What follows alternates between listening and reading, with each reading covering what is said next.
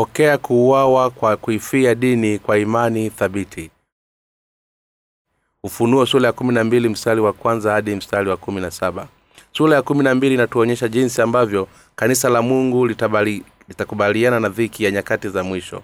Aya ya kwanza inasema na ishara kuu ilionekana mbinguni mwanamke aliyevikwa jua na mwezi ulikuwa chini ya miguu yake na juu ya kichwa chake taji ya nyota kumi na mbili hii sentesi ya mwanamke aliyevikwa jua na inamaanisha ni kanisa la mungu hapa duniani. Na sentesi inayosema na mwezi ulikuwa chini ya miguu yake inamaanisha kwamba kanisa la mungu bado lipo chini ya utawala wa ulimwengu.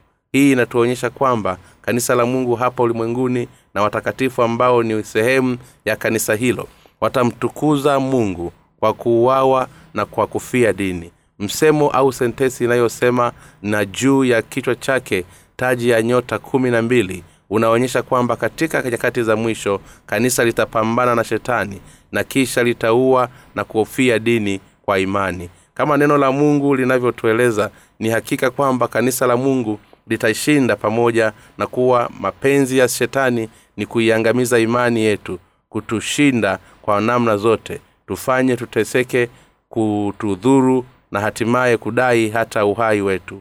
Ukweli ni kwamba tutailinda imani yetu na kisha kuuawa kwa haki na kufia dini.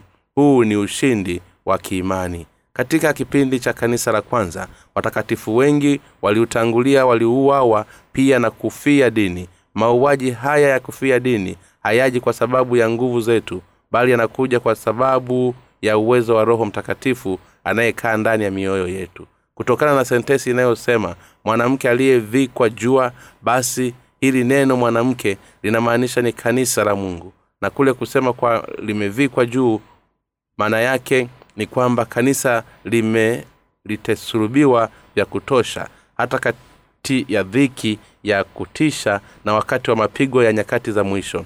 Watakatifu watailinda imani kikamilifu na hawatamtii shetani. Kwa nini? Kwa sababu roho mtakatifu aliyeko katika mioyo yao atawafanya wasimame na kumpinga shetani na huyo roho mtakatifu atawapatia imani iliyo salama amri kwa, kwa vitisho na mateso ya aina yote ile ikiwemo tayari kwa kuyatoa maisha yao. Pia kwa kuwa wale waliowekwa tumaini lao katika ufalume wa mbinguni wanaamini katika neno la mungu linalowaeleza kwamba mapigo ya matarumbeta saba yatafikia ukomo na kisha kufuata na mapigo ya mabakuli saba ambayo yataufuata ulimwengu basi ndiyo maana hawasalimu amri mbele ya shetani. Wale wanaomfahamu na kuamini kwamba ulimwengu bora zaidi unawaongojea hawawezi kamwe kumsujudia na kumsalimu amri mbele za shetani. Mapigo ya mabakuli saba yanayomiminwa kwa, kwa mpinga kristo na wafuasi wake yatapigwa bila kuchoka na bila kuluma kwa watakatifu wanaofahamu vizuri mapigo hayo. Ni hakika kuwa asilimia mia moja watakatifu hao wataitupilia mbali imani yao ati kwa sababu ya vitisho. Hii ni kwa sababu roho mtakatifu atafanya kazi ndani ya mioyo yao. Roho mtakatifu atakayekaa ndani yetu atatupata nguvu ya kusimama kinyume na shetani na kumshinda na kisha kuuawa kwa kufia dini wakati pigo la tarumbeta la nne litakapopita na kisha kuwasili kwa pigo la tarumbeta la tano na la sita basi hapo ndipo kufia dini kutakapotufikia. Wale watakaoilinda imani yao na kisha kuuawa na kufia dini ni wale tu waliozaliwa tena upya kwa maji na kwa roho. Wakati mapigo ya matarumbeta saba yatakaposhuka mpinga kristo atakuwa na mamlaka kwa muda juu ya ulimwengu akiwa ameruhusiwa na mungu hali akifahamu kuwa mamlaka haya yatadumu kwa muda mfupi tu. Matumishi wa, shetani ambaye ni mpinga kristo watawatesa wale wote wanaomtumikia yesu kristo kama bwana wao ili kwamba aweze kuwachukia watu wengi kadili atakavyoweza kwenda nao kuzimu. Lakini wale waliozipitisha dhambi zao zote kwenda kwa yesu kwa kupitia ubatizo wa yesu hawatasalimu amri kwa mateso ya mpinga kristo bali watailinda imani injili iliyotolewa na yesu kristo na kisha kuuawa na kufia dini kwa ujasiri. Hivyo kufia dini ni ushahidi wa kiimani. Wale walio na ushahidi watapata ufalume wa milenia na mbingu na nchi mpya zilizoandaliwa na bwana. Hii ndiyo kwa wale wote wanaoamini katika injili ya maji na roho na waliotawanyika sehemu mbalimbali mbali duniani. Bila itaweza kwamba watakatifu karibu wote waliozaliwa tena upya watauawa na kufia dini katika nyakati za mwisho. Lakini wale ambao kwa nia ya kuwepo vifo vya kuifikia dini watasimama upande wa mpinga kristo na kisha kumtumikia na kumwabudu kama mungu. Watauawa na mapigo ya mabakuli saba na pia katika mikono ya mpinga kristo wenye vifo vyao vitakuwa vita, vita ni vile vya kufia dini bali vitakuwa ni vifo vya bule tu wakati shema, shetani na mpinga kristo watakapokuwa wametupwa kuzimu. Basi watu waliofuata watakwenda motoni na kuzimu. Kumkana yesu kristo ni kwa nia ya kukwepa majukumu ya kufia dini na kupunguza majukumu ya dhiki kuu. Hata kama ni kwa uchache tu litakuwa ni jambo la, la kijinga sana. Wakati mapigo ya matarumbeta saba yatakapokuwa yameishi huku wale waliolinda imani yao wakatikiwa wameuawa na kufia dini. Hapa ndipo ndipo palipo na makubu, mabakuli saba yatakapopiga dunia hii. Hali yakiwacha watu wachache tu. Kilicho wazi na kwamba wale waliopokea ondoleo la dhambi ni hakika kuwa watauawa kufia dini. Hii ni ili na sisi tuweze kumkana bwana wetu katika kipindi hiki cha kufia dini tunapaswa kuiandaa imani yetu sasa kwa kuamini hali tukiwa na ufahamu sahihi wa nyakati za mwisho na uelewa sahihi wa neno. Tumepokea ondoleo la dhambi zetu hivyo wakati tunapokuwa tukiuawa na kufia dini. Tutakutana na furaha inayoelezeka kwa kuwa mungu atatutia nguvu. Hivyo hebu tuiweke imani yetu kwa wazi kabisa katika mioyo yetu. Kwamba wewe na mimi tumepangiwa kuuawa na kufia dini kwa ajili ya bwana wakati mwingine hili cha mauaji ya kufia dini kitakapopita ni hakika kuwa mungu atatupatia ufuko na unyakuo na utaruhusu kutukuzwa katika ufalume wa milenia. Ana atupatia mbingu na nchi mpya na kutufanya tutawale ndani yake na haturuhusu tuishi milele katika utajiri hasa ikiwa tutakuwa tunamwamini haya yote kwa ujasiri. Pia ni hakika kuwa mateso yetu yote yatageuzwa kuwa furaha. Mtume paulo alisema kwa maana na yahesabu mateso ya wakati huu wa sasa kuwa si kitu kama utukufu ule utakaofunuliwa kwetu. Walumi sura ya nane mstari wa kumi na nane. Paulo alisema sana wakati alipokuwa akitumika injili ya mara kadhaa akipigwa karibu na kufa lakini kwa kuamini kwamba mateso hayo yalikuwa ni kwa ajili ya utukufu wa mungu maumivu ya paulo yaligeuzwa na kuwa furaha ya ajabu kwa mujibu wa rekodi ya historia na elimu ya mapokeo ya jadi. Takribani mtume wote akiwemo paulo waliuawa na kufia dini. Inasemekana kwamba paulo alisulubiwa katika kilima cha vitkan kichwa chini miguu juu. Viongozi wa kanisa kwanza akiwepo polikapo pamoja na watakatifu wengine wengi waliimbia nyimbo za kumsifu mungu hata pale walipomwona wakichomwa moto hadi kifo. Mambo kama hayo yasingewezekana ikiwa mungu asingeliwaita nguvu watakatifu wake. Pamoja na kwamba kulikuwa na watakatifu wa waaminifu kama hao katika nyakati hizo ukweli ni kwamba kulikuwa na baadhi ambao walikana imani yao. Origin na theolojia anayesimulia sana na wanatheolojia wa leo na alikuwa ni mtu aliyesikia injili moja kwa moja toka kwa mtume lakini wakati wa yeye kuuawa na kufia dini ulipowasiri alitoroka. Na yeye alisimamika ingawa watakatifu wenzake waliuawa na kuifia dini. Jambo hili lisingeliwezekana ila kwa ukweli kwamba alikana kitu ambacho yesu alikuwa amekifanya kwa ajili yake. Hivyo original alikuwa ni mwakilishi wa wale wote waliokuja wamekana uungu wa yesu lakini pamoja yeye kumkana yesu wanatheolojia wa leo. Wanamwamua juu ya kumuona na kumwongoza mwanatheolojia wenye heshima. Kwa nini original alikuwepo kuuawa kwa kufia dini wakati watakatifu wengine walipokea kuuawa kwao kwa mikono miwili? Si kwa sababu nguvu ya, ya maumuzi ya original ilikuwa dhaifu wakati wa wale watakatifu wengine ilikuwa imara. Watakatifu walipokuuawa kufia dini huku wakamsifu mungu. Walifanya hivyo na kwa sababu waliamini kile ambacho paulo alikuwa amekiongelea yaani kwamba mateso ya wakati huu wa sasa si kitu kama utukufu ule ujao. Kweli kwa maneno mengine waliweza kuvumilia mateso yao ya sasa kwa kuwa waliamini katika neno la mungu la ahadi kwamba atawafufua na kuwanyakua na kisha kuwapatia ufalume wake wa milenia. Ni lazima tutambue waziwazi kwamba mauaji ya kufia dini yatatufikia. Wale wanaoishi katikati ya amani hali wakiwa na ufahamu sahihi wa ukweli huu ni tofauti na wengine wasiosali. Wale wanaoamini kwamba picha ya watakatifu waliouawa na kufia dini katika kanisa la kwanza ni picha yao pia basi hao wanaweza kuishi maisha ya kimani yenye nguvu na yenye heshima na ujasiri. Hii ni kwa sababu neno lolote la bibilia litakuwa ni hadithi yao. Wataishi wakati wote wakiwa na imani inayoweza kumwezesha kupokea mauaji ya kufia dini. Maisha ya kuamini wakati wote kwamba baada ya kuuawa na kufia dini mungu atawapatia ufufuo na unyakuo na mbingu na nchi mpya ambayo alivipanga na kuwaandalia tangu zamani. Wale wanaoamini hili wanaweza kuishi maisha ya ujasiri ya kiimani kwa kuwa wanafahamu kwamba imani yao inawaandaa kukabiliana na mwisho wao. Yaani wakati watakapoweza kufa hali wakimtukuza mungu. Na kwa kuwa hii si jambo la fundisho la kiimani bali jambo la kiimani halisi. Basi wale wasioliamini neno hili la injili kikamilifu watakuwa ni kwanza kutunza kwa mpinga kristo.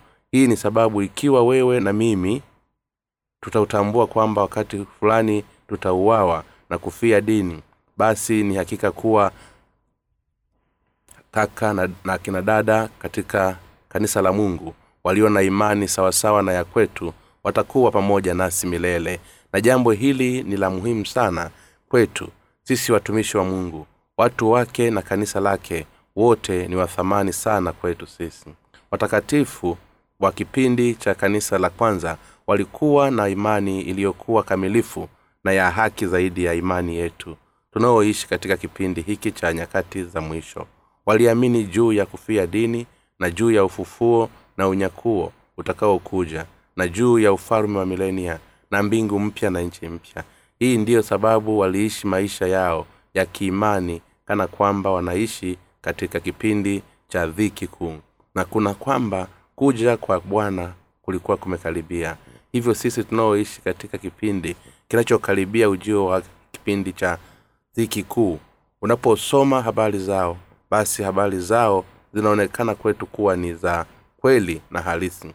Hii ni kwa sababu wao pia waliamini katika neno lote la mungu kuhusu dhiki kufia dini kufufuliwa na kunyakuliwa kwa kuwa watumishi maisha yetu hali nyakati za mwisho zikiwa zimekaribia katika macho yetu.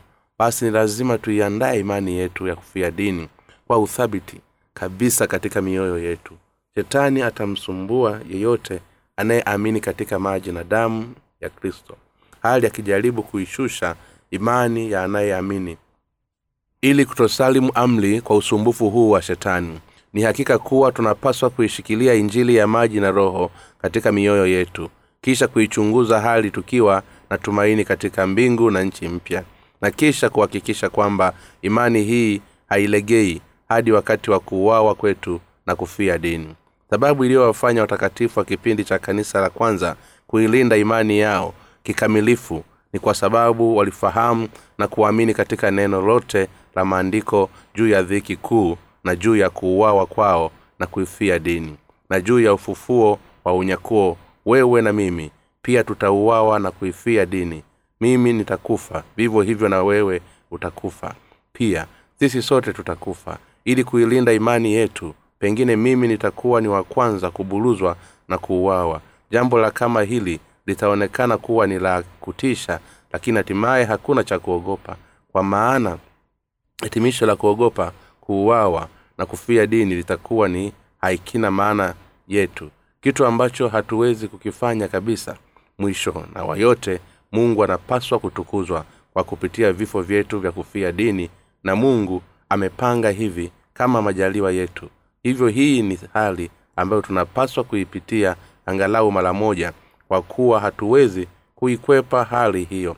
Basi hebu tuikumbuke hali tukiwa na nguvu kamili ya kuishi ki, kirukia kwa ujasiri sisi tunayo mamlaka ya mfalume ambayo hakuna mwingine yeyote aliyo nayo. Pia tunao tumaini la baraka za milele. Hivyo tunaweza kumwomba mungu wakati wote ili atuimarishe na kisha tukampatia utukufu zaidi. Sisi tupokee furaha kubwa zaidi kwa kuamini pasipo hofu juu ya kufia dini. Huu ni utukufu mkuu wa mungu na baraka kubwa kwetu sisi mungu aliandika kitabu cha ufunuo ili kutueleza kuhusu mauaji ya watakatifu ya kufia dini ufufuo na unyakuo ufalume wa milenia na mbingu mpya na nchi mpya. Hivyo ikiwa una ufahamu sahihi wa ufunuo basi unaweza kuishi vizuri kwa imani yako katika ulimwengu huu unaokwisha. Barabara kuelekea katika mbingu na nchi mpya imeshaandaliwa katika kitabu cha ufunuo. Haiwezi kutimia pasipo injili ya maji na roho na imani hii haiwezi kuthibitika pasipo kupitia kifo cha kufia dini. Hivyo moyo kamilifu hivyo ninatumaini na kuomba kwamba utaiweka imani yako katika moyo kikamilifu. Hali ukiamini kwamba hakutakutana injili ya kwamba utauawa na kufia dini wakati utakapowadia na kwamba utasonga mbele kwa imani yako sasa naamini kwamba maisha yako ya kiimani yatabadilika kuanzia wakati huu hatutakufa pasipo sababu ya maana hali tukiwa tumeshikwa katika mitego ya shetani. Tutakufa ili kuilinda imani yetu kufuatia kazi ya roho mtakatifu katika mioyo yetu. Na huku ndio kufia dini. Ni hakika kwamba siku ya kuifia dini itawadia lakini hatuogopi kwa kuwa tunafahamu kwamba hata kama mili yetu itauawa na shetani mungu ataifanya tuishi tena katika maisha yetu mapya na yenye utukufu. Pia tunafahamu kwamba mauaji ya kufia dini yatafutiwa na ufufuo wa unyakuo na kwamba kitakachokuwa kinatungojea kuanzia hapo na kuendelea ni baraka ya kutawala katika ufalume wa milenia na ufalume wetu mbinguni.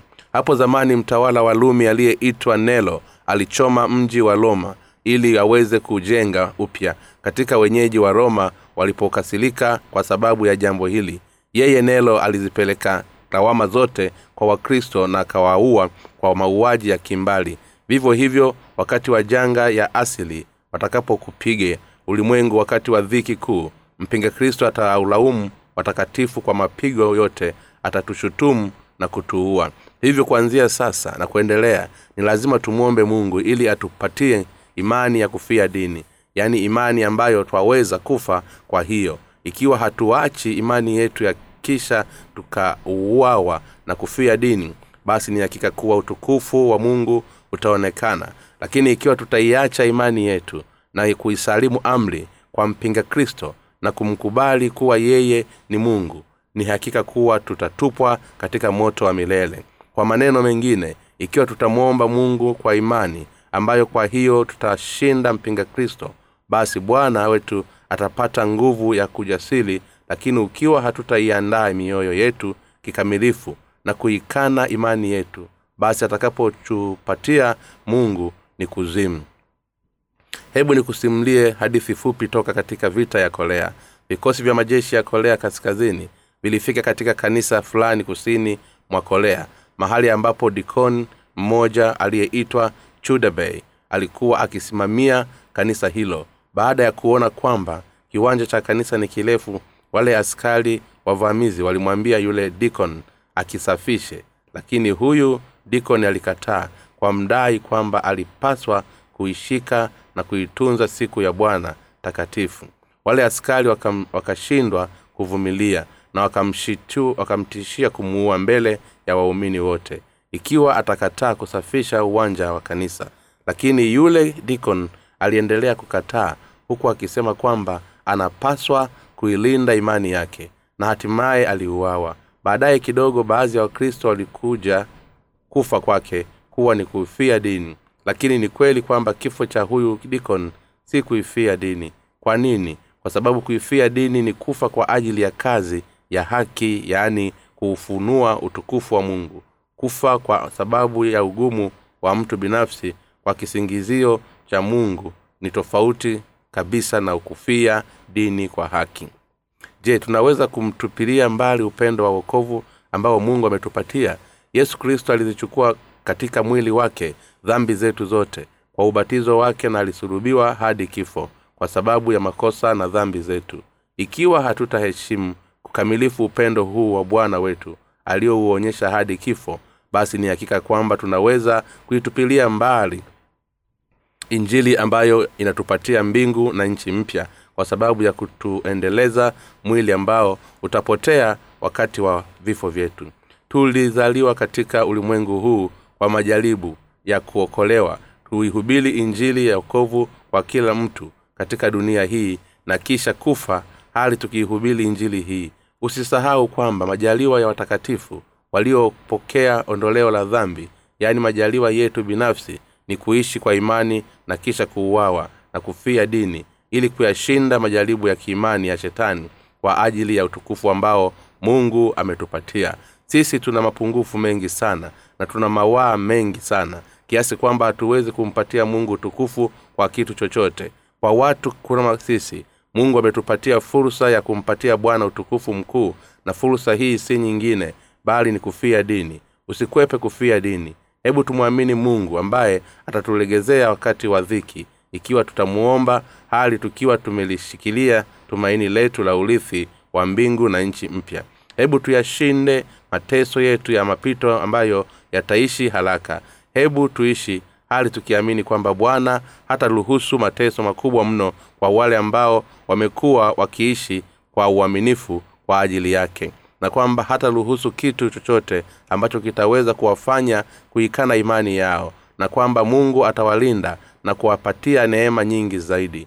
Hali tukitambua kwamba tutauawa na kufia dini ni hakika kwamba tunahitaji uzoefu wa kukutana na magumu kuvumilia mateso na kutenda kazi ya bwana. Kwa kupitia mambo haya tunaweza kuikuza imani yetu kwa kupitia uzoefu wa kutembea pamoja na bwana na wa nyakati za mwisho. Zitakapowadia tutaweza kukubaliana na vifo vya kufia dini kwa nguvu tuliyopewa na bwana. Ikiwa hatutakuwa na uzoefu wowote wa mateso kwa ajili ya bwana yaani kujitoa bwana azoefu wa kufanya kazi na kujitoa muhanga kwa ajili ya bwana basi ni hakika kuwa hofu itatawala hasa wakati wa mauaji kufia dini yatakapowasili kwa ujio wa dhiki kuu ni wale tu waliopitia mateso yao na kuyashinda maumivu hapo kabla ndiyo wanaoweza kuyashinda mateso kwa mara nyingine tena.